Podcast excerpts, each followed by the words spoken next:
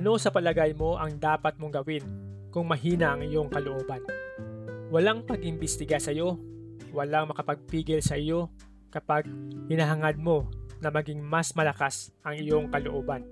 Kapag malakas na ang iyong kalooban, mas matatagumpayan mong harapin ang bawat aspeto ng iyong buhay.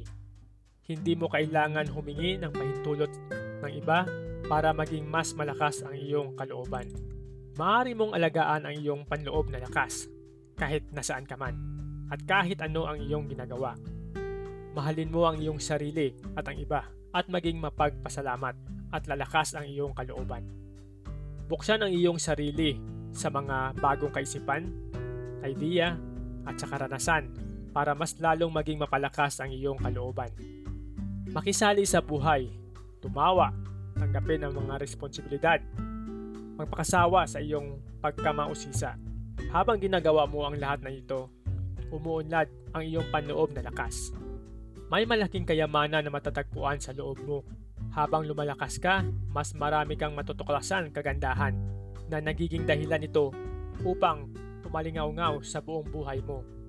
Anong kaisipan, anong pag-uugali, anong pakiramdam mo ngayon na magpapalakas sa iyong panloob na lakas? Gamitin ang bawat pagkakataon na makapagbigay sa iyong sarili at sa iyong buhay kung ano man ang kailangan. At ang iyong mundo ay makapagbenepisyo ng pagkakaroon ng lakas ng iyong kalooban.